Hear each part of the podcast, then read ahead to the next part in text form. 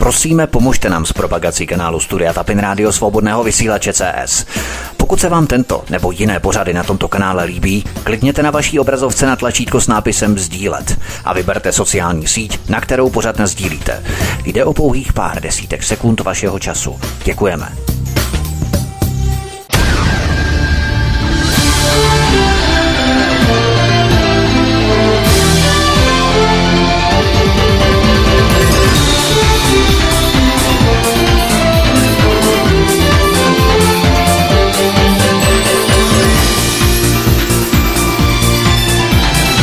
Příjemný, krásný, dobrý den, dámy a pánové, milí posluchači, od mikrofonu svobodného vysílače nebo na kanále Odisí vás zdraví vítek. Já vás vítám při poslechu druhé epizody dvoudílného pořadu Záhada ztracené Atlantidy.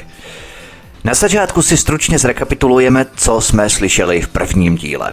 Tyto dva díly jsem, jak jsem řekl i v díle minulém, na konci díle minulém jsem o tom hovořil, tak tyto dva díly jsem rozdělil na evropský první díl a jeho americký díl druhý, aby to mělo patřičné souvislosti a logické rozdělení. Minule jsme si ukázali Platánovu legendu o Atlantidě, kterou se psal 360 let před naším letopočtem. Nejprve jsme se vypravili na Maltu, potom na ostrov Téra, neboli Santorini, na kterém jsme si popsali obrovskou kataklizmatickou sopku a její výbuch. Ta spláchla celou mínojskou civilizaci do moře v rámci vln tsunami, které následovaly po sopečné erupci a po zemětřesení. Pak jsme se ve středozemním moři vydali na Krétu, hlavní centrum mínojské kultury a civilizace. Následně jsme zamířili na území Malé Asie v západním Turecku do bajného města Troja, také do ztraceného města krále Tantala. Potom jsme se podívali na druhou stranu za Gibraltarský průliv mimo středozemní moře za takzvané Herkulovy pilíře. Kanárské ostrovy a zdejší Tenerife se svými pyramidami tvořily naší další zastávku v pátrání po ztracené Atlantidě. Dnes budeme pokračovat na druhé straně Atlantiku, kdy začneme v Karibiku. A proto se vydejme na první kapitolu dnešního večerního vysílání Karibik Bahamy. Některé náznaky napovídají tomu, že Atlantida by se mohla nacházet pod hladinou Karibského moře kolem ostrovu Bahamy a Kuby. Pokud totiž existovaly civilizace 10 tisíc let před naším letopočtem, jsou dnes všechny podél amerického pobřeží pod vodou. Proč? Hladina vody se totiž od poslední doby ledové významně zvedla. To, co dnes vidíme jako ostrovy Karibiku, je jenom desetinou původní velké karibské říše, civilizace. Jsou to pouze její nejvyšší body. Bahamy byly součástí dávné námořní kultury, která existovala už od dob doby ledové. Tuto námořní kulturu označujeme jako Atlantida.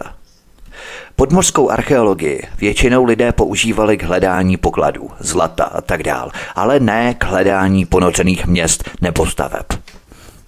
Jak jsem uvedl, moderní věda dokázala, že 9 tisíc let před naším letopočtem byla hladina vody na celém světě mnohem níže – Někteří archeologové proto věří, že ostrovy, které jsou dnes rozeseté v mělkých vodách Karibiku, byly kdysi spojené do jedné velké souše, která hostila bájné království Atlantidy.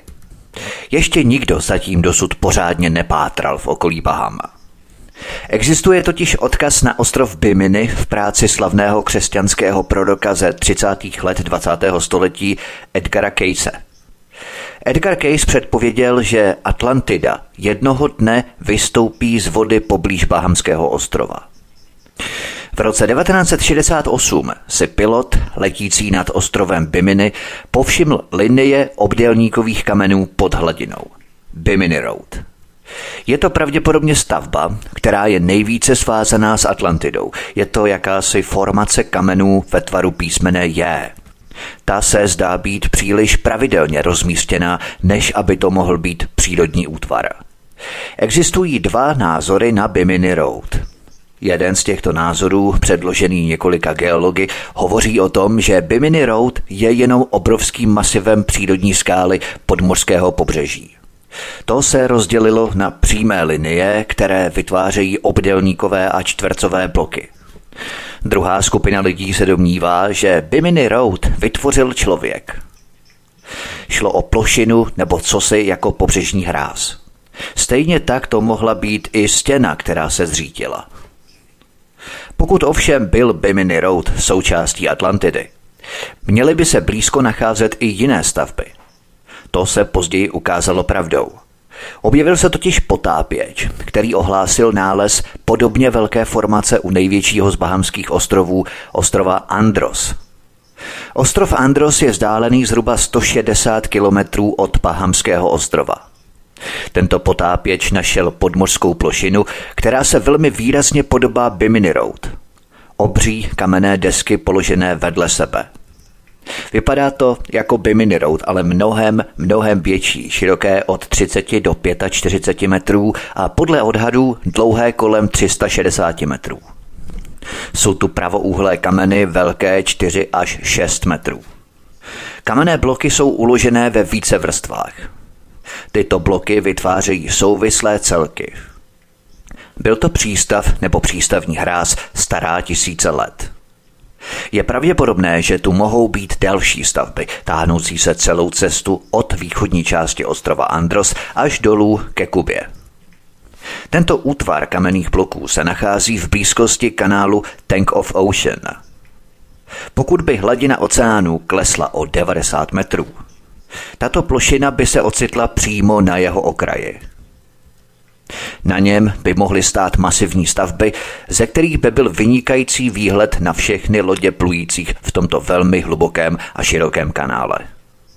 To je naprosto fascinující, protože to vzbuzuje pádné domněnky, že Karibik byl před mnoha tisíci lety velkou civilizací. Ta se nakonec potopila a vyčnívá z ní jenom desetina z původní plochy. Ta desetina jsou současné ostrovy v Karibiku. V podmořské archeologii je ale ten problém, že když se přes nějakou oblast přežene hurikán, má to vliv i na mořské dno, kde probíhají písečné přesypy. A proto některé objevy kvůli těmto písečným přesypům už objevené být nemohou. Musí se buď počkat, až se ten písek přesype zase nějak jinak, a nebo nenávratně zmizely. Pádání prý také stěžuje narůstající objem chaluch a korálů na morském dně. Nicméně vyvstává otázka, jak se tento kontinent v Karibiku dostal pod mořskou hladinu. Mnoho vědců se domnívá, že stoupající vody po době ledové 9000 let před naším letopočtem jednoduše mýtický kontinent potopily. To by i odpovídalo legendě o spláchnutí Atlantidy do moře. Ovšem podle Platóna zničilo Atlantidu něco mnohem kataklizmatičtějšího – sopečná erupce – to pro tuto část světa příliš neodpovídá. Může jednoduše jít o jinou civilizaci v Karibiku. Pokud by se podařilo dokázat, že tyto kamenné bloky pod Karibikem jsou dílem starověké civilizace, od základu by to změnilo dějiny této oblasti. Archeologové tvrdí, že v okolí Baham až do roku tisíc našeho letopočtu nežili žádní lidé – to je podle mě naprostý nesmysl, protože zbytek Ameriky byl přece tehdy osídlený ještě tisíce let předtím. Přepíše se někdy historie Baham? Byly Bahamy součástí námořní kultury, která tu existovala už od doby ledové 9000 let před naším letopočtem? Pojďme na další kapitolu. Karibik, katastrofa z vesmíru. Na samotném ostrově Andros, dnes nad vodou, leží skály na jednom z kopců. Někteří ostrované tyto skály považují za pozůstatky opevnění na vrcholu. Z tohoto kopce je výborný výhled na moře i na vnitrozemí ostrova. V minulosti tu proto docela klidně mohla stát pevnost nebo obraná budova. Nikdo však neví, kdy toto opevnění mohlo vzniknout. Někteří si ale myslí, že ho mohli postavit staré indiánské kmeny z Ameriky. Tyto skály totiž velmi připomínají to, co můžeme vidět v ruinách májů.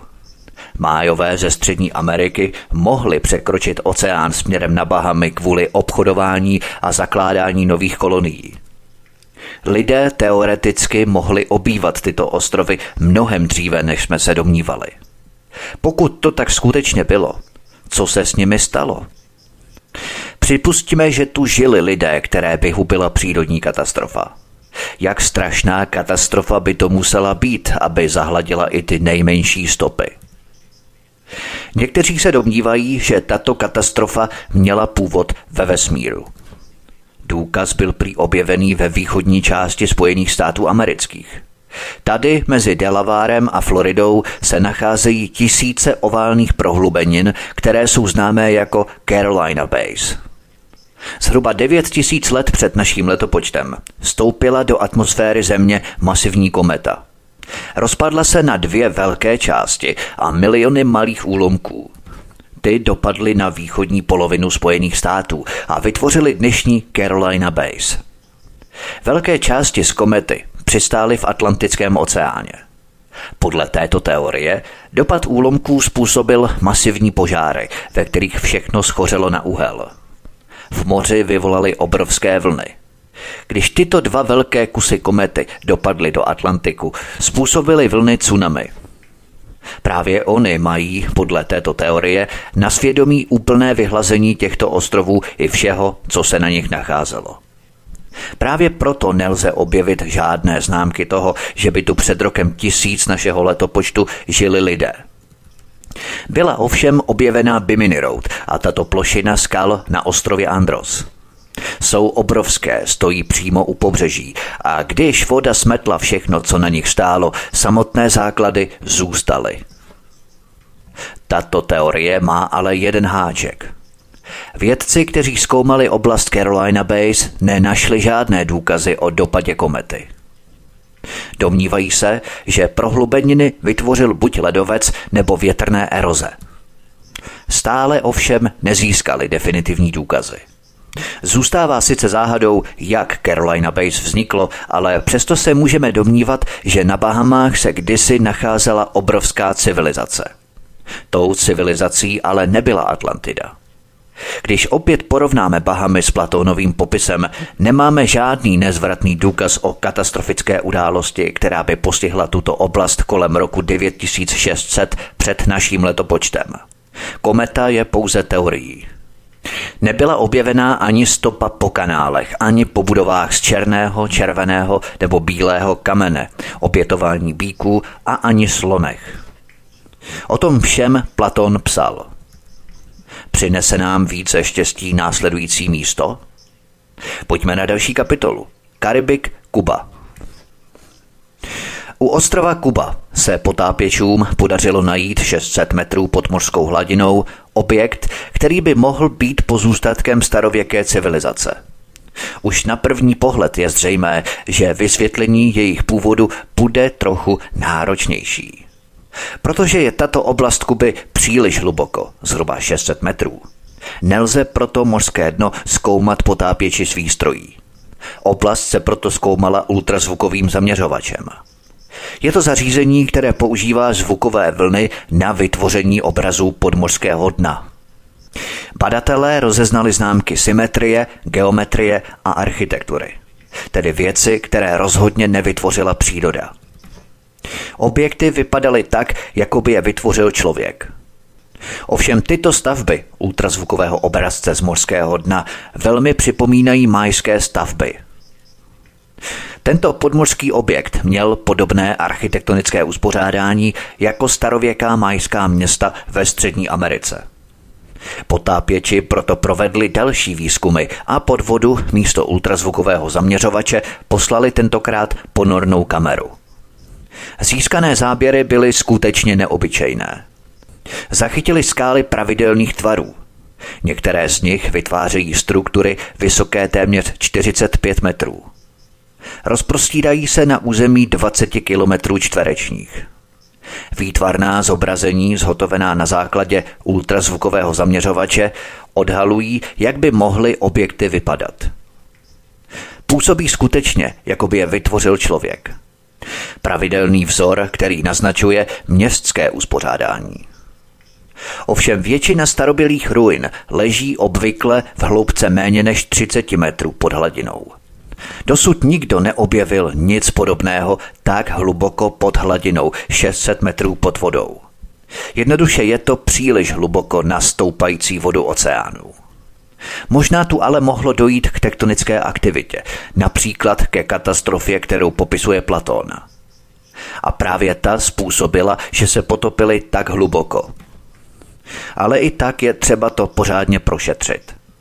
Pokud tu došlo k náhlé události, která způsobila pokles podloží, nikdo ale netuší, o co šlo.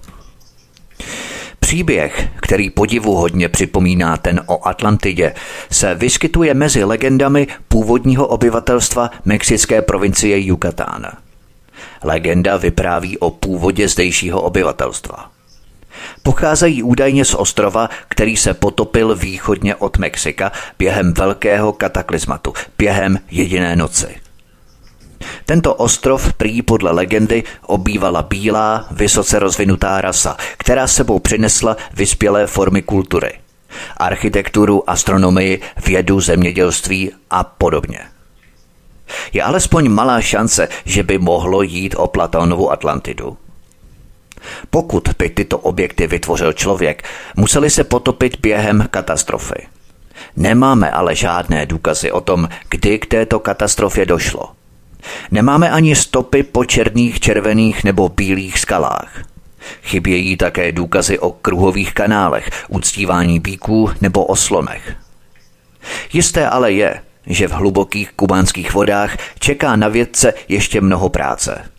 Ale velká starověká civilizace, která tu kdysi existovala, pravděpodobně Atlantidou nebyla.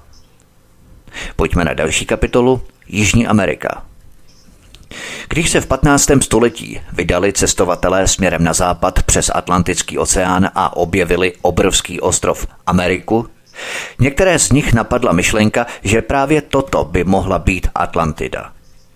Existovala mapa z roku 1678, která tuto jejich představu ukazovala. Sever je na této mapě dole a když mapu obrátíme, stane se z ní Jižní Amerika s Gibraltarským průlivem a Afrikou vpravo. Tento názor byl později zamítnutý, ale v současnosti se opět ozývají hlasy, zda středověcí cestovatelé neměli pravdu. Současný geologický výzkum odhalil, že i ten nejmocnější přírodní fenomén nemůže potopit ostrov za jednu noc. A ostrov velký jako kontinent se určitě nemůže ztratit v moři. Navzdory pokračujícím tvrzením, že Atlantida může být na nějakém potopeném ostrově v oceánu, moderní geologie spochybnuje přesnost Platónových detailů v popise jejího zmizení. A tak se objevil nový názor na Atlantidu. Názor, který může úplně změnit naše chápání starověkého světa. Tento názor předpokládá, že když Platón hovořil o ztraceném městě, hovořil o místě vzdáleném tisíce kilometrů na druhé straně Atlantického oceánu. Jižní Amerika může nikomu připadat jako málo vhodný kandidát, ale na tomto kontinentě kdysi vzkvétala řada civilizací, z nichž některé by mohly odpovídat Platónovu popisu. O Novém světě víme, že tam byly civilizace soustředěné z města s velkou populací, rozsáhlé úrodné pláně a silné vojenské mocnosti. Všechny se však objevily až po Platónovi. Jedno takové město bylo nedávno objevené v Bolívii, ale na Atlantidu je příliš mladé. Samotná Bolívie má přes 30 tisíc neprobádaných ruin – Ukazuje to ovšem, jak velké byly civilizace. Lidé žili v jižních Andách po tisíce let. Jejich vzdálení předkové postavili monumentální stavby na místě zvaném Tivanako. Místo dnes vypadá opuštěně, ale podle dochovaných svitků tu naše zraky mohly před několika tisíci lety spatřit úplně jiný obraz – Jedním z vedoucích pracovníků týmu, který tyto ruiny pomáhá odkrýt, je archeolog profesor Ellen Kolata z Chicagské univerzity. Formuje se myšlenka, že by mohlo jít právě o pozůstatky ztraceného města Atlantidy. Archeologický výzkum vedený profesorem Elenem Kolatou ale odhalil jeden závažný problém. Ačkoliv byl Tivanako obydlený dávno předtím, než Platon napsal svůj příběh, Říše se stala impériem až stovky let po jeho smrti. Teprve když před více než sto lety dorazili na Tivanako první objevitelé a archeologové, mysleli si, že jde jen o chrámy. Ale vykopávky vypovídají o něčem úplně jiném. Tivanako leží na drsné náhorní plošině. Bývalo jedním z nejvýše položených center starověku. Jak lidé na tomto chladném, nehustinném místě vůbec dokázali žít? Kdo postavil monumenty a proč? Posloucháte druhou epizodu z dvoudílného pořadu Hledání ztracené Atlantidy. Od mikrofonu svobodného vysílače a nebo na kanále Odisí vás zdraví vítek, písničké před námi a pod ní pokračujeme dál. Hezký večer, pohodový poslech.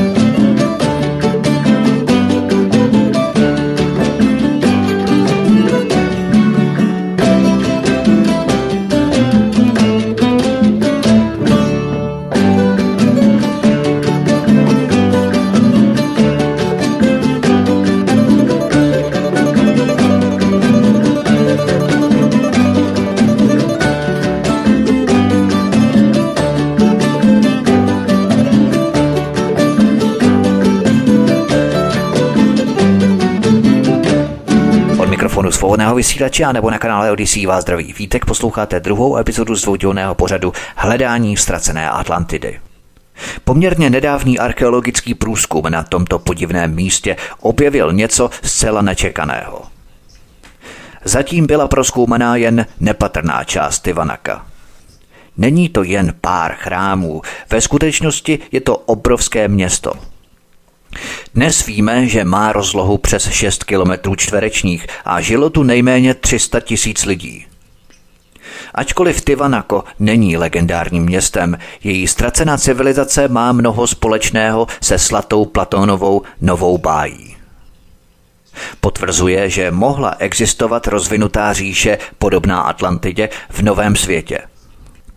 Podobnost s Atlantidou vyplývá z pozoruhodného detailu Platónova textu – Uprostřed říše byla obdélníková plocha o rozměrech 3000 x 2000 stadií. Lodě mohly sítí kanálů doplout až do středu města, kde stály chrámy pokryté stříbrem a zlatem. Celá oblast byla obklopená sopkami. Konec citace. Mimochodem řecké stadium se rovná délce 180 metrů zhruba. Tivanako leží v Bolívii na Antiplano, obdélníkové náhorní plošině v Andách ve výšce 3800 metrů nad mořem. Toto místo rozhodně ničím nepřipomíná středomoří. Jedná se o plošinu mezi jezery Titicaca a Popo, které kdysi byly součástí jedné vodní plochy pokrývající celou oblast. Je ovšem zřejmé, že v tomto případě by se kontinent s Atlantidou potopit nemohl – na náhorní plošině 3800 metrů nad mořem je dnes poměrně neúrodná zemědělská půda, ale v dobách Tivanako tady rolníci měli zvláštní systém vyvýšených polí, na kterých byla zem desetkrát úrodnější jako dnes. To také znamenalo desetkrát vyšší výnosy. Jejich metoda byla jednoduchá, za to geniální. Vyvýšená obdělávaná plocha měla po obou stranách kanály. Voda z těch kanálů nejen, že rostliny zavlažovala, ale také je uchovávala v teple, nadzemní část rostliny i kořeny. Ochrana před mrazem je v tomto chladném a suchém prostředí 3800 metrů nad mořem životně důležitá. Úroda byla pěstovaná na vyvýšených polích obklopených vodou. Sluneční světlo během dne vodu ohřálo. Voda chránila rostliny před vyschnutím a živiny, které obsahovala, obohacovaly půdu. V noci, kdy teplota prudce poklesla, ohřátá voda chránila úrodu před zmrznutím. Díky této metodě starověcí rolníci získávali ohromnou úrodu. Rozsáhlá obdělávaná plocha poskytovala obrovský nadbytek potravin, který se stal základem velké expanse říše Tivanako. Mohla být Tivanako modelem pro Atlantidu? Stejně jako v Atlantidě, i tady měli dostatek potravin a proto oblast prosperovala a město se mohlo rozvíjet. Nalezený chrám byl jen jedním z mnoha chrámů v centru rušné metropole, kde se nacházely královské paláce, městské zahrady a výrobní oblasti a stejně jako u Atlantidy bylo vnitřní město vyhrazené vládnoucí elitě. V pevnosti tedy žili pouze vládnoucí vrstvy, ostatní bydleli za hradbavy města.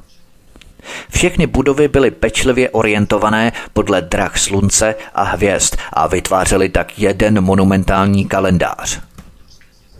Dnes je z celého města vidět jenom zlomek. Vykopávky však odhalily, že mnohé z budov byly postavené z masivních kamenných bloků, které byly dovezené z lomů vzdálených mnoho kilometrů. Ellen Kolata a jeho tým z Bolivijského archeologického ústavu zjistili, že stavební pomůcky, jako jsou například svorky vyrobené stavené mědi, byly poměrně dokonalé. Díky těmto technologiím mohli obyvatelé Tivanaka postavit velmi působivé stavby, jako je například obrovská mohyla Akapa, vysoká 17 metrů a dlouhá 200 metrů. Na první pohled může vypadat jako přirozený kopec, ale vykopávky potvrdily, že v podzemí se nachází pyramida se sedmi stupni, takže není pochyb o tom, že Tivanako byla velkou metropolí. A tímto zdaleka paralely s Atlantidou nekončí. Podle Platóna bylo ztracené město tak bohaté, že jeho hradby byly pokryté zlatem – Možná je to ale jen básnická licence, ale podrobné zkoumání ostatků Tivanako přineslo nečekaný objev. Už víme, jak mimořádně bohatým městem Tivanako bylo. Objevili jsme, že paláce a chrámy ve městě jsou doslova pokryté zlatem. Našli se několik zlatých cvoků navrtaných do průčelí těchto budov, kde byly asi připevněné pásy – takže když jsme se dívali na chrámy a paláce na Tivanako, neviděli jsme kámen, viděli jsme město doslova třpitící se ve světle, které se odráželo od zlatých fasád. Je to smutné, ale po staletích plenění bylo nalezeno jen několik artefaktů ze zlata. Jako například miniaturní maska v pohřební komoře – Nepředstavitelné bohatství se Atlantidě podařilo naschromáždit z jednoho konkrétního důvodu. Město bylo obchodním centrem. A máme další paralelu ke ztracenému městu. Vyšlo najevo, že Tivanako bylo také takovýmto centrem. Město, Lidé ze široka, zdaleka i spoza hranic Peru stále přiváželi své zboží na místní trh. Obchodní síť v Tivanako fungovala jinak lidé neprodávali a nenakupovali volně jako dnes. Veškeré transakce kontrolovali králové z Tivanako prostřednictvím státního monopolu. Ale většina zboží, potraviny, látky a keramika byly stejné jako dnes. Rozsáhlou kupeckou činnost kolem Tivanako pravděpodobně umožňoval velmi zvláštní druh dopravy. Příbuzné velblodů, lamy, jsou i dnes neocenitelné v drsných anských terénech. Odborníci předpokládají, že v časech Tivanako obrovské lamí karavany neustále křižovaly náhorní plošinu a dopravovaly zboží do metropole. Víme, že tak dva, tři, možná dokonce pět tisíc zvířat bývalo naložených různým zbožím, od jemných látek přes zlato a stříbro až po běžnější zboží, jako jsou hroudy soli a potraviny – Překvapivé množství zboží bylo dovezené a vyvezené právě z Tivanako. Víme také, že Tivanako bylo kdysi významným obchodním centrem v Jižních Andách. Objevy v Tivanako tedy ukazují, že šlo o nesmírně bohaté město a centrum obchodu. Ale Atlantida byla také vojenskou mocností s velkou armádou. Měli panovníci v Tivanako, podobně jako v Atlantidě, možnosti, jak napadnout, dobít a ovládnout cizí území? Ve vykopaných zbytcích Tivanako byl nalezený bojovník s tváří pumy, který drží trofej hlavu nepřítele. Získávání uměleckých důkazů, jako je třeba tento, vytváří obraz Tivanako jako vojenské mocnosti, se kterou bylo třeba počítat. Králové z Tivanako byli válečníci – Víme, že v určitém období historie města jeho králové dobili celé jezero Titicata v Peru a v Bolívii se začaly rozmístěvat posádky na pobřeží Peru a Chile a na jihu až v severní Argentíně. Začala také kolonizovat toto rozsáhlé území, čímž se Tivanako stala velkou vojenskou mocností. Vojenská síla však nebyla jediným důvodem, proč byli králové Atlantidy schopní vládnout nad velkým územím. Byli také božští a zrození z bohů. Měli i králové v Tivanako takovýto božský původ? Odpověď zní ano. Moc králů z Tivanako nebyla jen vojenská. Byli také božští a zrození z náboženství. Takovéto stopy nacházíme v kultuře Aymary. Sluneční brána je jasným symbolem důležitosti náboženství ve městě a je také zároveň i kalendářem. Díky tajným znalostem, kdy sklidit úrodu a kdy sít, se králové Stivanako stali božským spojením mezi bohy a lidmi. Vyzbrojení touto magickou mocí mohli šířit své náboženství po celé oblasti – co ale ve skutečnosti králové Stivanako šířili spolu se svými náboženskými myšlenkami, byla nesmírně mocná a vlivná státní ideologie. Tato ideologie ovládla rozsáhlou oblast v jižních a středních Andách a ve skutečnosti to byla spíše síla náboženských myšlenek než vojenská síla nebo nátlak, která umožnila králům Stivanako udržet svou dynastii u moci po více než 500 let. Stejně jako králové v Atlantidě se svým božským postavením, i vládnoucí dynastie v Tivanako si odevzdávala tajné vědomosti a moc z generace na generaci. Tivanako neleží daleko od jezera Titicaca a území kolem jezera byla jeho hlavní sférou vlivu.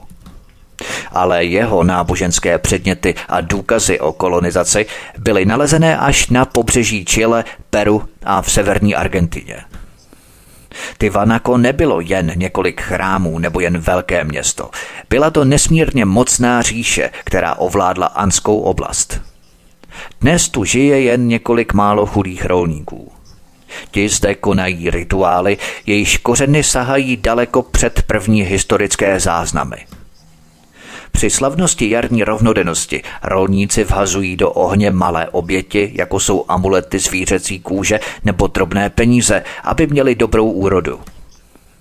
Jejich předkové byli válečníci, kteří si podrobili velké území a obchodovali s celou Jižní Amerikou. Pojďme na další kapitolu Mexiko. Podle Platonova popisu mohlo být Atlantidou mnoho měst v Novém světě, ale Tivanako jim být nemohl kvůli svému věku.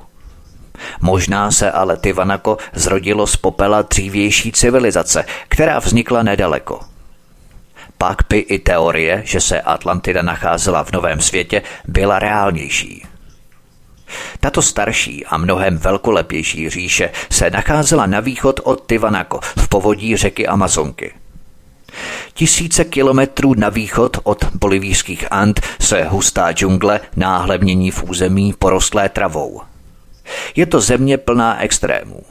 Každý rok tu rozsáhlé povodně vyženou místní obyvatele z jejich domovů. Druhou polovinu roku je tu zase neustálé sucho.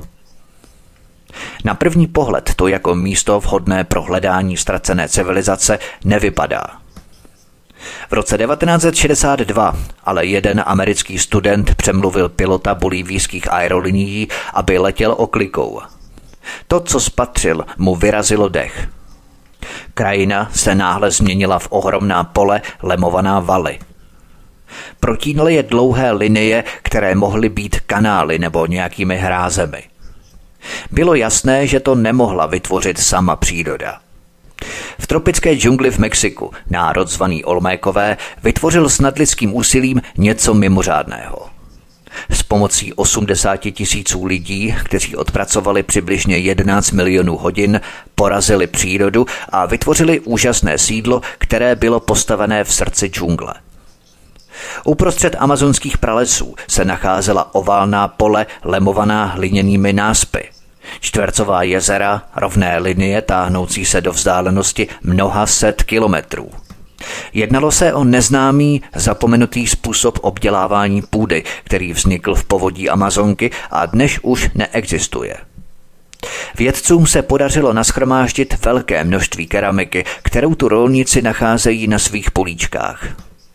K čemu sloužila a kdo ji vytvořil? Pomocí radiokarbonové metody bylo zjištěno, že některé nálezy jsou staré pět tisíc let před naším letopočtem. Tyto kanály pokrývají území o rozloze 200 tisíc kilometrů čtverečních a pokračují dál až do Brazílie a Venezuely. Tyto starověké kanály umožňovaly proplout celou džunglí. Spojovali vzájemně všechny řeky a zpřístupňovali tak rozsáhlé oblasti – Olmékové dočista přírodu přetvořili. Stromy tu rostou na vyvýšených náspech, které tu navršili lidé, aby chránili svá pole před povodněmi. Otevřená krajina kdysi byla zátopovou oblastí, kterou tito lidé dokázali odvodnit. Přímky kanálů se táhnou až k horizontu. Důmyslný způsob obdělávání půdy, obklopených vodou, mohl uživit značně velkou populaci – je tu několik set tisíc polí, tisíce kilometrů cest a několik desítek tisíc kilometrů umělých hrází. Některé z kanálů spojují celé říční systémy. Lidé proto mohli plout z jednoho systému do druhého. Znamená to, že zdejší krajina byla kdysi v obrovském měřítku přetvořena pro potřeby jejich obyvatel. Součástí Olmecké říše jsou obrovské kamenné koule, pro které tradiční archeologie nemá vysvětlení. Archeologové, kteří zkoumali tuto oblast, zdokumentovali existenci 500 těchto koulí. V zemi jich je pohřbená ještě spousta. Rozmístění těchto koulí mělo ale specifický význam. Když si třeba stoupneme za jednu kouli a díváme se směrem k druhé, nejbližší kouli, tak v určitém datu roku se v této linii mezi těmito dvěma koulemi ukáže hvězda. Astronom, navigátor by věděl, že když v tento den poplujeme za touto hvězdou, dostaneme se na konkrétní místo. Podle legendy byli obyvatelé Atlantidy vynikající mořeplavci. Takže takovýto důmyslný systém navigace pomocí hvězd byl pro plavby k dalekým cílům zcela zásadní. K jejich mořeplavectví se dostanu ještě za chvíli. Dnes jsou to archeologové jako N. Cybersová z Mexické univerzity, kteří kopou a vyklízejí v lokalitě San Lorenzo, kde se nacházejí nejrozsáhlejší vykopávky od dob olmecké kultury. Je to velká úloha, protože místo, které Olmékové osídlili, je v podstatě násyp široký několik kilometrů a většina z něj je zarostlá vegetací. Jedno je ale jasné, ohromný věk sídla. Olmecká kultura San Lorenzo sahá až do doby před třemi tisíci lety, možná ještě trochu dříve. Před tímto obdobím tu ale existovaly jiné kultury a z těchto místních kmenů vznikla olmécká kultura – Olmécká kultura byla na svém vrcholu více než tisíc let předtím, než Platon napsal svůj příběh o Atlantidě, tedy 13 let před naším letopočtem.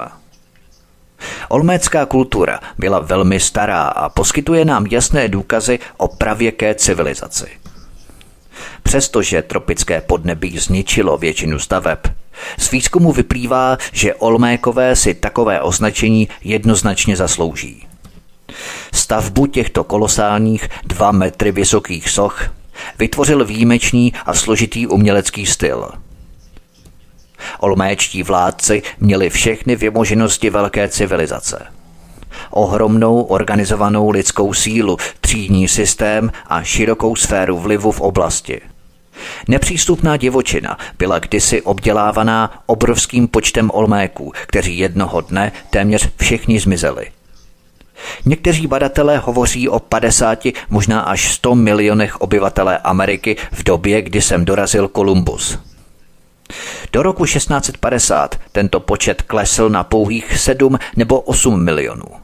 To je obrovský úbytek. Jedná se o jednu z největších tragédií v dějinách světa. Historie na tyto lidi zapomněla, protože zemřeli dávno předtím, než sem dorazili první evropští badatelé. Když Španělé a Portugalci 200 let po Kolumbovi pronikli do nitra amazonských pralesů, mysleli si, že šlo o panenskou zemi. Neměli tušení, že tu kdysi žili miliony lidí. Prohráli snad tito lidé jejich boj s povodněmi, které každý rok pustošily jejich zemi? Nebo je zahubila nějaká strašná epidemie?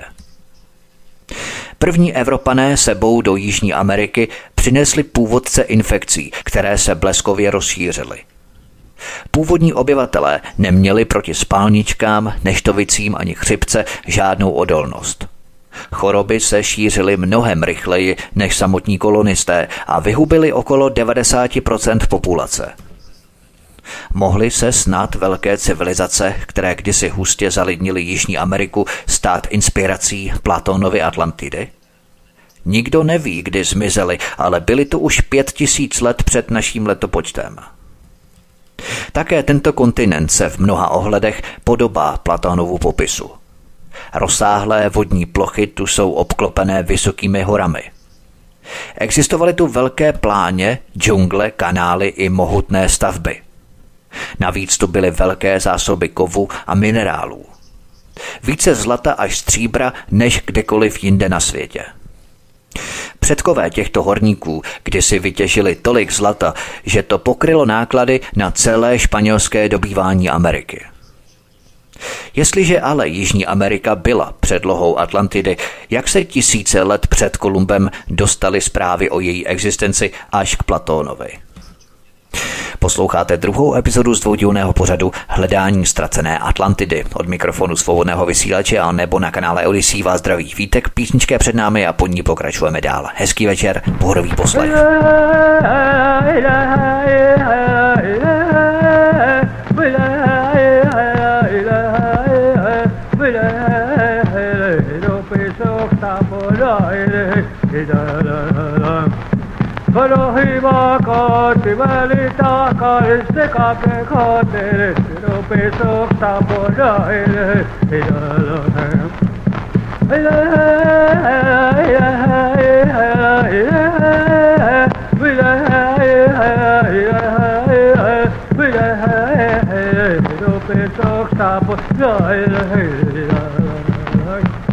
Guru Hiva Koti Vari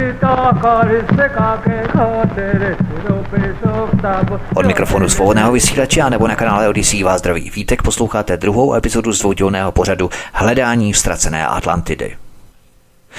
Objevil Ameriku teprve Kolumbus? Dnes tedy víme, že v době existence Atlantidy už existovala civilizace v Americe. Ovšem stará historie Ameriky, známá jako předkolumbovská, byla mnohem vyspělejší, než připouští konvenční archeologie. V jejich relikvích jsou ukryté pozůstatky zapomenutého období. Šlo o velmi vyspělou civilizaci, žádnou primitivní kulturu. Už v době Krištofa Kolumba se objevitelé Ameriky setkávali s náznaky toho, že nejsou prvními osobami bílé pleti, se kterými se některé indiánské kmeny setkaly. Tento fakt mimo jiné potvrzovaly i četné legendy, které přežily až do současnosti. Jedním z nejznámějších odkazů na postavy světlé pleti a světlých vlasů je prastará pověst Inků o lidech z nebes, kteří po několik století ovládali peruánské severní Andy. Poslední z nich byli údajně poražení Inky.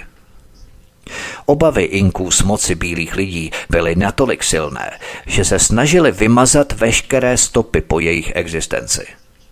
Ničili jejich města, hroby, kulturní pozůstatky. Proto také archeologové dlouhé roky neúspěšně pátrali po jakýchkoliv připomínkách těchto legendárních postav z nebes. Jedna z hypotéz uvažuje i o tom, zda nešlo v souvislosti se světlými lidmi o potomky Féničanů či Kartáginců, kteří objevili americký kontinent dávno před Kolumbem. Ale stejnou prioritu mohli teoreticky mít i vikingové, i když v jejich případě je uvažováno spíše o východním pobřeží Severní Ameriky. Nicméně například kmen Čačapou, který obýval vrcholky Ant, měl také světlou pleť, krásné ženy a jejich stavby byly podobně kruhové, jako stavěli vikingové.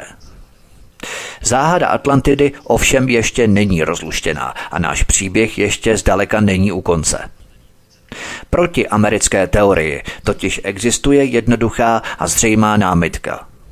Jak se mohli egyptiané nebo řekové dozvědět o Americe?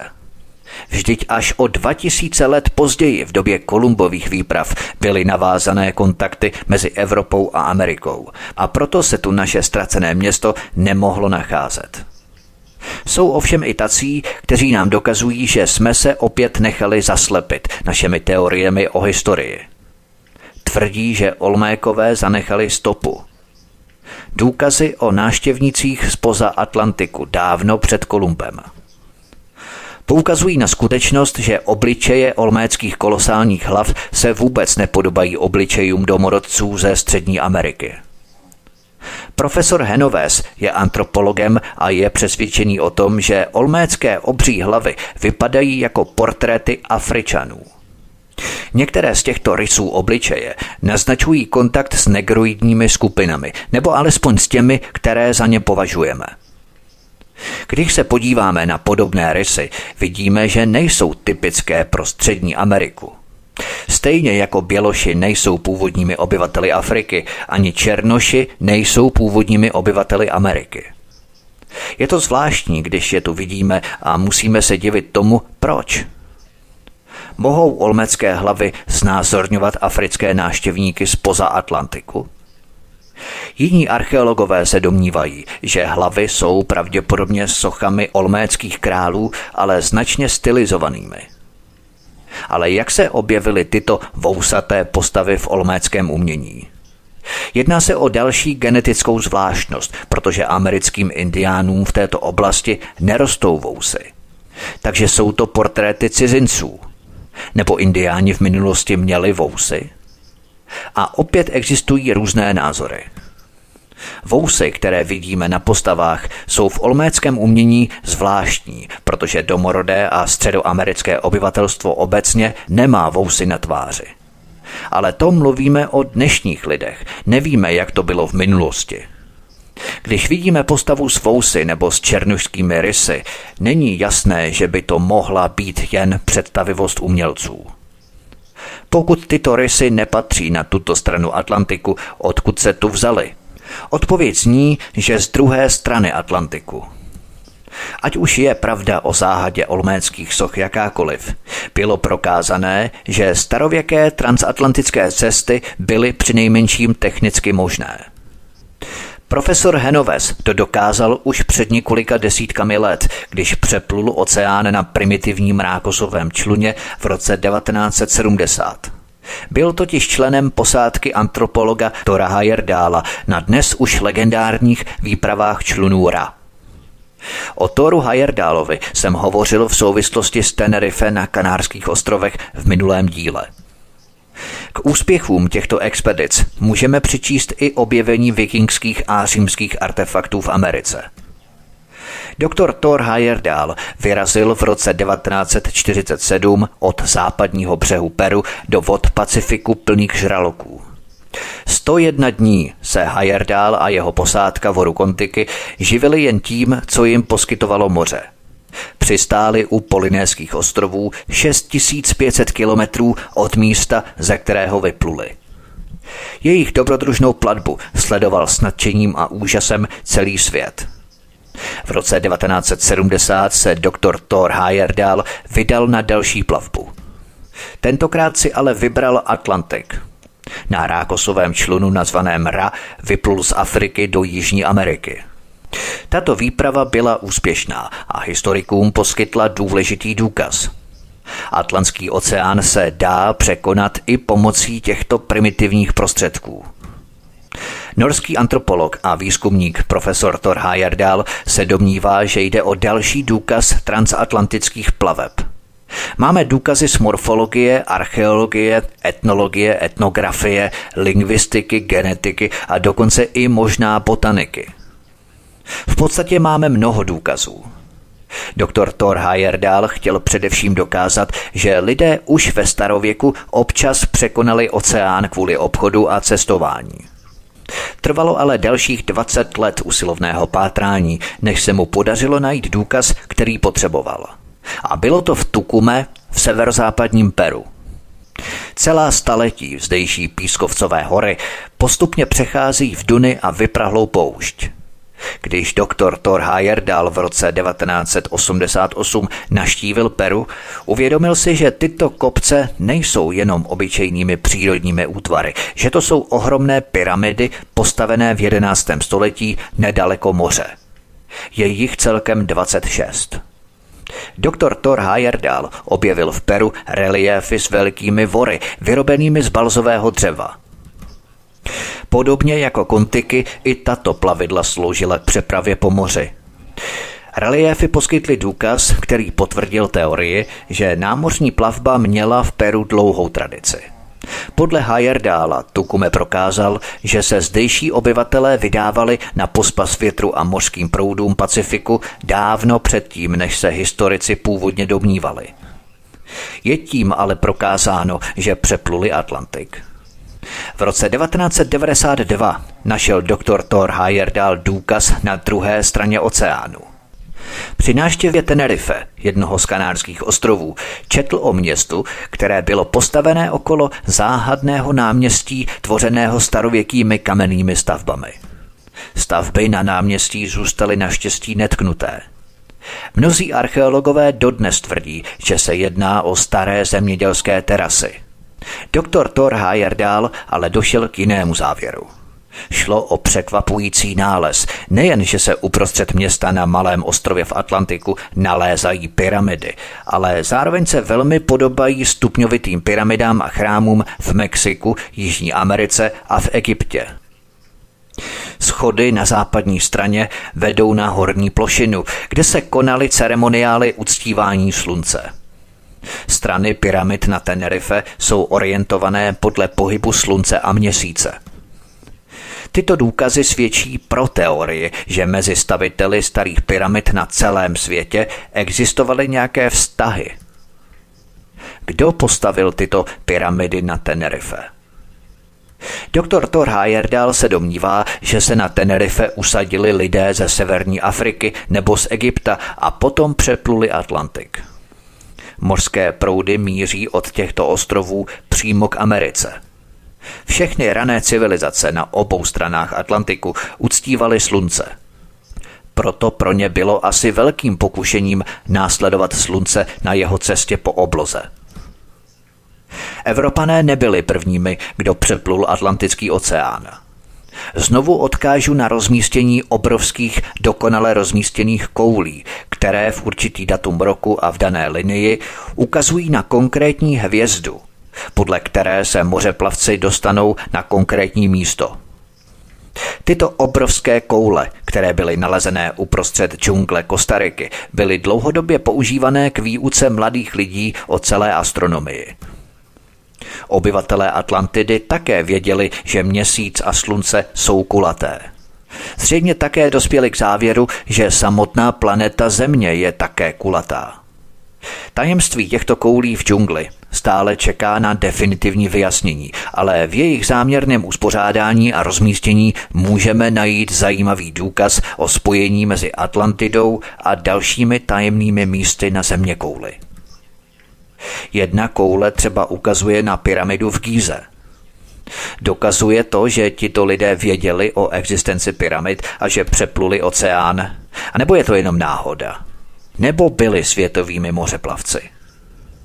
Položme si základní otázku. Kdo ještě vyráběl takovéto koule? A najednou se ukázalo, že starověcí astronomové v Řecku a v Egyptě také vyráběli stejné koule o průměru necelých dvou metrů. Patří k řeckému bohu Atlasovi, držícímu na zádech kouly, hvězdný globus. Takže to čím dál tím víc vypadá, že Atlantida skutečně mohla ležet v Americe. Jak koule, tak pyramidy byly společné pro oba břehy Atlantiku. První mořeplavci byli závislí především na mořských proudech. Proudy je unášely mezi Amerikou a Polynézií, nebo mezi starým světem a novým. Je možné, že příběhy o Jižní Americe, které se v té době možná říkalo Atlantida, mohly cestovat po těchto proudech také. Pojďme na další kapitolu, zpět do Egypta. Takže pokud existuje důkaz o přítomnosti cizinců v Americe tisíc let před Kolumbem, vracíme se k příběhu o Atlantidě. Někteří z těchto lidí se možná dostali zpět do Egypta. Objevil se ale i další možný původ příběhu o Atlantidě. Mohli američtí indiáni plout na východ přes Atlantický oceán, objevit Evropu a přinést sebou příběhy o její civilizaci. Podobně jako v Atlantidě, i tady žili zdatní stavitelé lodí. To souhlasí i Stivanako. Starodávní plavci kdysi dokázali proplout celou Jižní Amerikou po řekách nebo vykopaných kanálech na rákosových člunech. Tradiční rákosové lodě jsou lehké a velmi odolné. Po vodách v této oblasti se plaví už staletí. Dostali se po řece z jezera Titikaka ve výšce 3800 metrů nad mořem do jezera Popo, potom po nějaké řece vytékající z Polívie přes džungly v nížinách dolů k Montevideu a nakonec až na východní pobřeží Jižní Ameriky. Dnes to samozřejmě není možné kvůli vyschlým korytům řeky. Někteří lidé si skutečně myslí, že je velmi pravděpodobné, že američtí indiáni cestovali na východ přes Atlantik s pomocí golfského proudu. Kdokoliv z Karibiku, dále na sever podle amerického pobřeží až po Kanadu, kde se proud stáčí na východ, se mohl nechat unášet touto řekou v oceáně. Takto by mohl cestovatel z Ameriky přistát v Evropě. Lidé z nejstarších amerických civilizací ve střední a jižní Americe mohli zachytit golfský proud, který začíná v Karibiku. Karibské ostrovy jsou vzdálené tisíce kilometrů od Mexického zálivu, kde Olmékové žili. Víme, že Olmékové používali čluny a vory na přesuny kamení a zboží po svém území hustým říčním systémem. Řeky, po kterých se plavili, ústí do Mexického zálivu. Našla se například socha žraloka, který požírá celého člověka. To poukazuje na to, že Olmékové využívali pobřežní oblasti k rybolovu a dopravě. Neexistuje ale žádný přímý důkaz o tom, že by vypluli dále na moře. Jinými slovy, že byli schopní navázat kontakt s jinými kontinenty nebo oblastmi na větší vzdálenosti. Na druhou stranu ale májové, následovníci Olméků v této oblasti, dokázali plout z Mexika do Karibiku už před příchodem Kolumba. Jejich čluny, které prý byly stejně velké jako Kolumbova loď, se ale nedochovaly. Ovšem existují o nich záznamy. Kolumbus si při své čtvrté výpravě do Jižního Karibiku zapsal do deníku, že viděl majskou obchodní loď. V době Kolumbovy plavby probíhal v Karibiku čilý obchod a je tedy pravděpodobné, že probíhal už několik století před ním. To je jeden z nezvratných důkazů o schopnosti indiánů plavit se po moři. Kdyby Jižní Amerika byla Atlantidou, existoval by jediný způsob, jak by se o ní starořecký filozof Platón dozvěděl. Oceán, který leží mezi Amerikou a Evropou, by někdo musel přeplout. Byly ale tak dlouhé plavby před tisíci lety skutečně možné? O schopnosti amerických civilizací plout po moři se stále pochybuje, ale dnes se ukazuje, že byly dlouho podceňované. Konec konců, když norský antropolog dr. Heyerdahl chtěl postavit člun z Rákosu dostatečně pevný na cestu přes Atlantik v roce 1970, vydal se pro radu zarybářit z jezera Titicaka. Tyto potřebné znalosti mají stále jen lidé z oblasti Tivanako. Pradávné kontakty přes oceán jsou už ztracenou částí historie, ale existují překvapivé náznaky, že tyto kontakty byly zcela běžné. Jeden takový odkaz je spojený s kulturou samotného Tivanako. Králové z Tivanako, stejně jako egyptští faraoni, byli po smrti munifikovaní. Skutečnost, že obě kultury používaly munifikaci, ale může být jen náhoda. Další podobnost mezi těmito oběma obrovskými říšemi ovšem už nemůže být náhodná. Na trhu v Tivanako ajmarská žena prodává listy koky. Žvíkáním listů se uvolňuje kokain. Takové využití koky bylo vždycky součástí náboženství a kultury v Andách. Ve skutečnosti žvíkání koky bylo zvykem králů z Tivanako. Jejich sochy často mají svazek listů ve tváři. Rostlina koky ale roste pouze v Jižní Americe. Nebýt transatlantických výprav, bylo by nevysvětlitelné, kdyby se používala na jiných kontinentech před tisíci lety. V roce 1995 chemici na základě testů egyptských mumií objevili v jejich tělech molekuly kokainu spolu s nikotínem pocházejícím pravděpodobně z tabáku. Jedná se o další americkou rostlinu. Protože mumie vznikly před tisíci lety, tento objev naznačuje častý obchod a kontakt s Amerikou.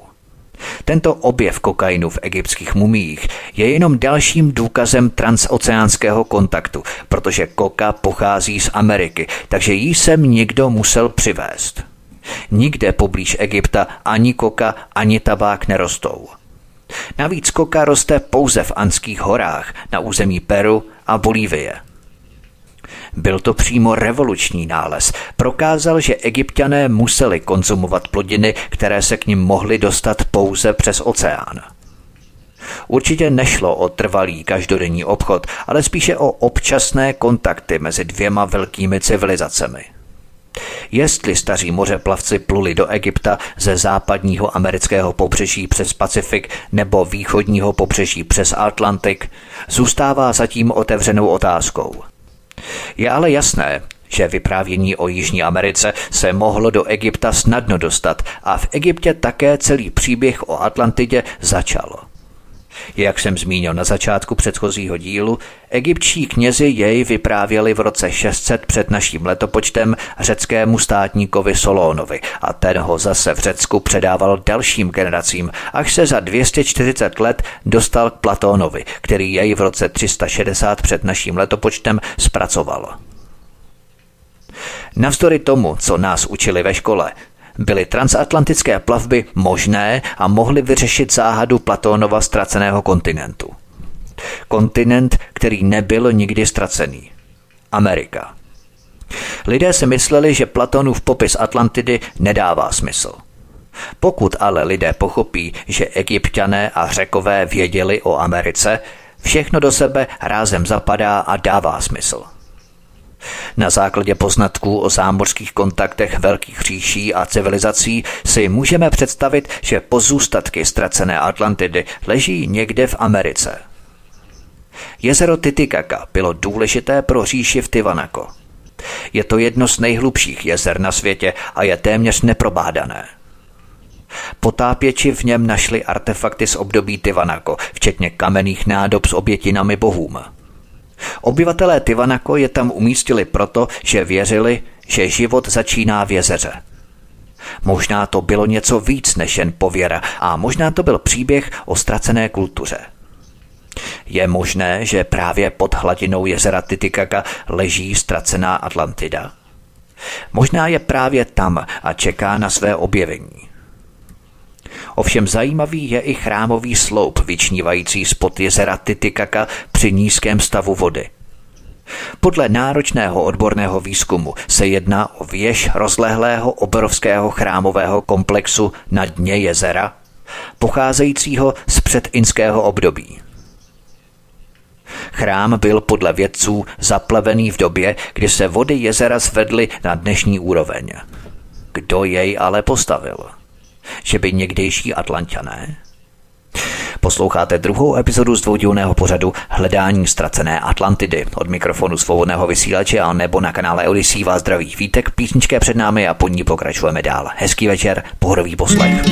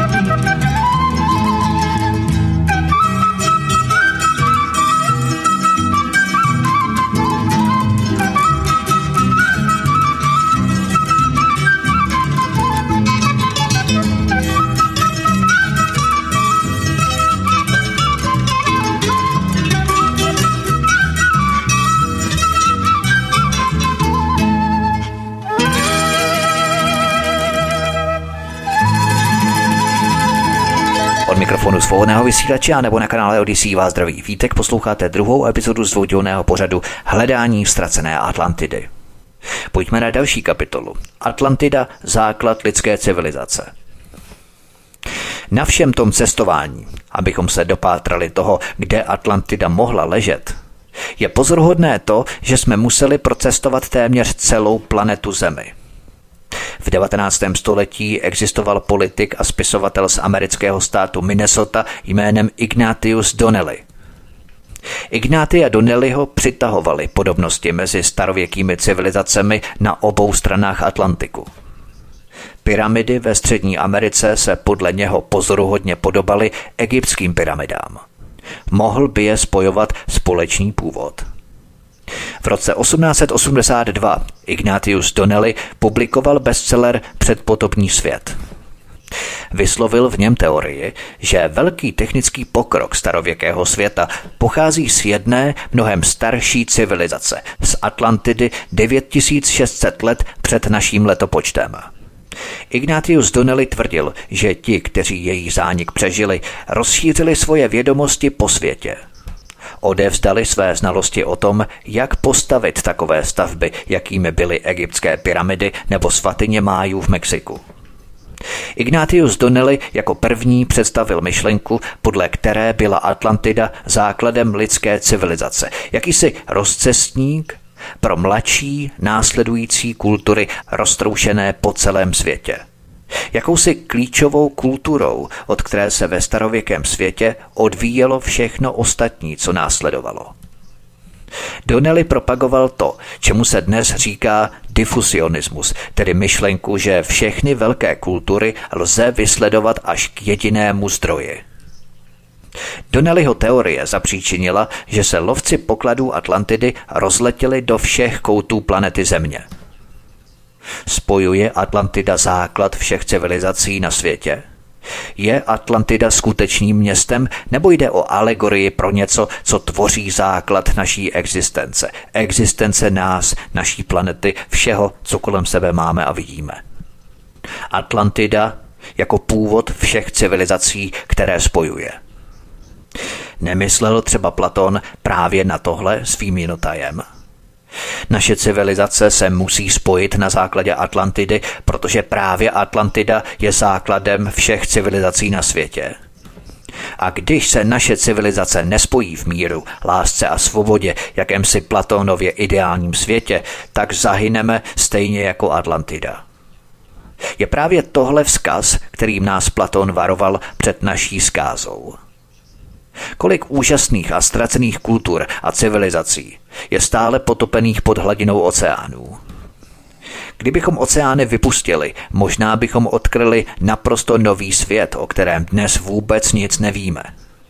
Známe jenom to, co vidíme na povrchu. Ovšem, jak hladina oceánů stoupala od doby ledové 9000 let před naším letopočtem o zhruba 15 metrů, Možná zakryla spoustu impozantních a velkolepých civilizací a kultur. Jak jsem zmínil na začátku, dosud leží neproskoumaného zhruba 85% mořského dna. Dnes známe dobře jen malé části moří. Středoatlantský hřbet, moře kolem Galapág, východopacifický hřbet. Moře ale pokrývá husté černé bahno v hloubce pěti a půl tisíce kilometrů pod hladinou – z toho zatím není proskoumané vůbec nic. Pojďme na další předposlední kapitolu Ovály, kruhy a oblouky. Při sestavování tohoto pořadu Hledání ztracené Atlantidy jsme si jistě povšimli zajímavého jevu. Ať se jednalo o civilizace ve středozemí, nebo Malé Asii, nebo šlo o Kanárské ostrovy Karibik a hlavně Jižní Ameriku – Všude se vyskytovala buď oválná pole nebo kruhové stavby, kulaté útvary. Jako pomůcka pro astronomii a navigaci se používaly koule, ne kvádry. Samotné město Atlantida mělo být vybudované ze soustředěných kružnic. Samozřejmě jsou tu pravé úhle, čtvercové nebo obdelníkové tvary, zejména pyramidy, ale převažují ovály, kruhy a oblouky nebo koule, prostě kulaté tvary. Jak je to možné? Všímáme si třeba dnes hnusných, krabicovitých staveb, ať administrativních městských budov, tak hlavně nevzhledné krabice budov super nebo hypermarketů. Hranaté, ostré, špičaté tvary. To je přece v přímém protikladu s kulatými tvary minulých civilizací, protože ostré, špičaté, hranaté tvary jsou nám intuitivně nepřirozené. Obyvatelé všech civilizací a kultur se snaží vytvořit prostředí, ve kterém se cítí přece dobře a vzpírají se nepřirozené hranatosti, do které nás cpe dnes současný technosvět. Proto se různé čpánky, buclaté láhve, oplétané demižony, košíčky a skleničky tak dobře prodávají. Prostředí, ve kterém jsme rádi, je polozapomenutou vzpomínkou na přírodu, ve které převažují kulaté oblouky a ne hranaté krabice a tvary. Oblouk je vše uměl, protože umí zatáčku, vlnku, kroužek, kopec i údolí. Kvůli obloukům milujeme naší krajinu. Oblouk je tajuplný, protože nás láká sledovat odkud až kam vede. Oblouk se nám chce intuitivně pohladit rukou, nebo alespoň pohledem. Oblouk má jen jednu vadu.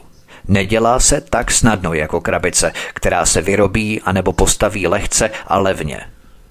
Proto jí mají rádi ti, kteří chtějí mít všechno srovnané v řadě a na všem vydělávat, jako dnes. Dnešní technologové a technokraté chtějí nás všechny nadspat do hnusných krabicovitých hranatých staveb.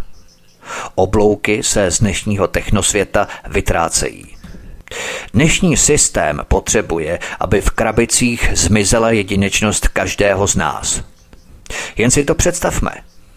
Přes noc jsme uskladnění v bydlících krabicích a přes den zase v pracovních krabicích a jdeme do obchodu do velké nákupní krabice. A pořád a všichni máme krabicovitě myslet a jednat. A protože jenom na krabicovitém světě mohou nejbohatší zločinné syndikáty dále bohatnout, tak se nezastaví vůbec před ničím. Tohle zamyšlení nad kulatými oblouky a hranatými krabicemi není žádná hra se slovíčky, ale popis urputného boje za svobodu a důstojnost. Boje, kterého se většina lidí dosud nevšimla. Braňme se proti hranatému světu kramářů a mocí posedlých technokratů. Nenechme se strkat do krabic stejného myšlení a chování. Rychle a radikálně změňme způsob života. Tím vytvoříme lepší svět pro sebe a naše děti. To se třeba promítá i do mezilidských vztahů, když špičatá aura je nám vzduše nepříjemná a takové špičaté lidi se snažíme vytěsnit z našeho osobního nebo komunikačního pole. Špičaté, rýpavé poznámky, ostré dohady s našimi přáteli nebo nepřáteli, vyostřené argumenty místo přirozeného zakulacení a nehnání věcí do extrémů. Když třeba bruslíme po čtvercovém kluzišti, také nedojedeme až přesně do rohu, tam se nezastavíme, neotočíme se o 90 stupňů vpravo a nerozjedeme se na další část linie toho čtverce ale když vidíme, že se blížíme k tomu rohu, tak trochu zpomalíme pár metrů před tím rohem, zabočíme do oblouku a jedeme dál. Třeba takhle přirozeně v souladu s přírodou byly stavěné i třeba starověké stezky, po kterých koně putovaly dlouhé stovky, někdy tisíce kilometrů, karavany s těžkými náklady. Hedvábné stezky z Ázie do Evropy a tak dále. Stavitelé se samozřejmě snažili vést stezky plynule do kopce nebo z kopce v souladu s přírodou a krajným zakřivením. Pokud by byl kopec příliš prudký v rámci té stezky, tak by koně ten vůz s těžkým nákladem prostě neutáhli. Z prudkého kopce by zase vůz zrychloval a obchodníci by museli ty těžké vozy namáhavě brzdit, přibržďovat. Starověké stezky stoupaly a klesaly plynule v souladu s přirozeným rázem krajiny. Dnes ve zrychlené době se silnice postaví přímo rovně, nerespektuje se vůbec kopcovatá linie krajiny. Klidně se jde prudce do kopce, auta to přece všechno vyjedou a když to nejde, tak se prostě prokope tunel. Tunely mají samozřejmě smysl nejenom metro, ale i klasické, třeba Gotardský tunel dlouhý 57 km nebo tunel Seikan mezi japonskými ostrovy Honshu a Hokkaido, který je dlouhý 54 km. Nemyslím pokrok zastavit jako takový. Je třeba stavět mosty a tunely mezi národy a civilizacemi. Mám spíš na mysli fakt, že jsme totálně zabili přirozený řád krajiny a přírody. A proto podle mě minulé kultury a civilizace naprosto poslouchali přírodu a přirozený řád a běh věcí. Oblouky, ovály, kruhy a koule byly pro ně naprosto přirozené a promítali to i do jejich staveb, i jejich myšlení. Je to další ponaučení, které bychom si měli odnést z tohoto pořadu o hledání ztracené Atlantidy. Pojďme na poslední kapitolu, závěr, skutečnost nebo mýtus. Po tisíce let šeptali snílci a básnici název Atlantida. Inspirovali badatelé, aby sledovali stopy k legendárnímu ztracenému kontinentu. Stopy zanechané mořeplavci obchodníky z ostrova Santorini nebo na ostrově Kréta – nebo na ostrově Malta s jeho civilizací stavitelů chrámů tři tisíce let před naším letopočtem, dlouho představiteli v Egyptě. Případně v Turecku na místech Troje, ztraceném městě krále Tantala, nebo za Herkulovými sloupy v Kanárských ostrovech na Tenerife se zdejšími pyramidami. Nebo jsou tyto stopy skryté v pozůstacích útvarů pod dnešní hladinou Karibiku u ostrova Bahamy, Andros nebo Kuby nebo v záhadných kamenných koulích a nádherných městech Jižní Ameriky. Byla Atlantida součástí úžasné civilizace Tivanako, která smapovala hvězdy a plavila se po širých mořích dlouho před Kolumbem. A s celým svým věděním byla smetená z povrchu země jednou strašlivou katastrofou. Procestovali jsme téměř celý svět, abychom našli Platónovu bájnou Atlantidu. Dnes přežívá pouze její název, který zní s ozvěnou věků. Atlantida, ztracený kontinent. Vize, která je zapotřebí k nalezení Atlantidy, může odkrýt dlouho skryté dějiny a odhalit moudrost jiných starověkých kultur. Je uchvatné, že legendě o Atlantidě věnuje tolik běžných lidí takovou pozornost. Většinou jsou to lidé, které minulost zase až tak nezajímá. Proto často přemýšlím, že mýtus má možná něco společného s naší budoucností. Všechny z nás zajímá vlastní budoucnost. A pokud se už v minulosti stalo něco tak vážného, proč by se to nemohlo zopakovat?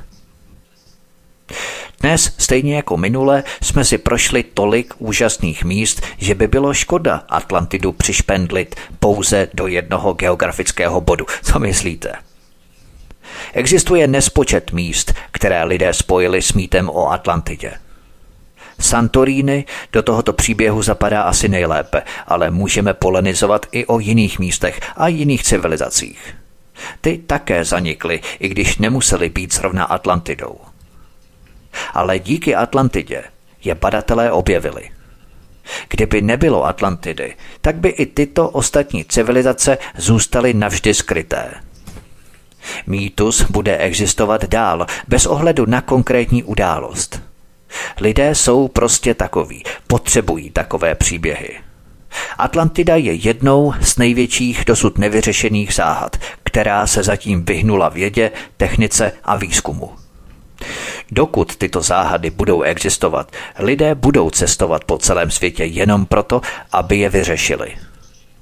Navzdory Platonovu odkazu, že Atlantida existovala, jedna otázka zůstává nezodpovězená. Bylo jeho velké dílo faktem nebo fikcí? Můžeme si být jistí jed jedním. Pokud někdo Atlantidu skutečně objeví, bude to zaručeně největší objev v dějinách archeologie. Někteří lidé říkají, že Atlantida je jen sen – Proto všechny ztracené civilizace připomínají legendární říši, ale žádná se jí nevyrovná. Pokud je to pravda, je Atlantida největším snem lidstva. Hledání Atlantidy nikdy neskončí, protože Atlantida je v nás. Každý musí snít o ideálním místě, musí snít o ráji. To je Atlantida. Ale i když je to jenom sen, Příběh Atlantidy je dostatečně kompaktní a reálný na to, abychom po ní pátrali v naději, že ji jednoho dne najdeme. To je všechno k tomuto druhému závěrečnému dílu dvoudílné minisérie nebo dvoudílného pořadu, mikropořadu o obrovském tématu hledání obrovské Atlantidy. Já vám děkuji, milí posluchači, za pozornost. Já doufám, že se vám to líbilo a že mi třeba zanecháte nějaké vzkazy, komentáře, dojmy, názory, postřehy vaše v komentářích na kanále Odyssey, kam se prosím zaregistrujte kliknutím na tlačítko odebírat a budu také velmi rád, když budete tento pořad sdílet i na sociální média, kamkoliv uznáte za vhodné. Takže to by bylo všechno. Já vás zdravím od mikrofonu svobodného vysílače Studia Tapin Radio nebo na kanále Odyssey vás zdraví Vítek přeju vám hezký zbytek dne a příště se s vámi opět těším u dalšího tématu.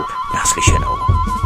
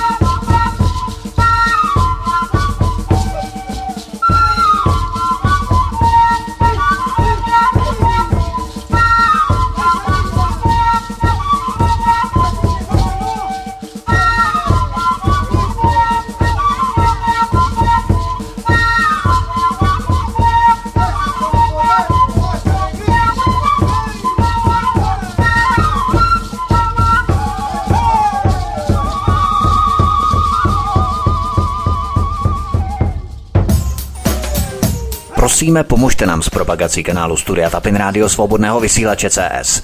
Pokud se vám tento nebo jiné pořady na tomto kanále líbí, klikněte na vaší obrazovce na tlačítko s nápisem Sdílet a vyberte sociální síť, na kterou pořád sdílíte. Jde o pouhých pár desítek sekund vašeho času. Děkujeme.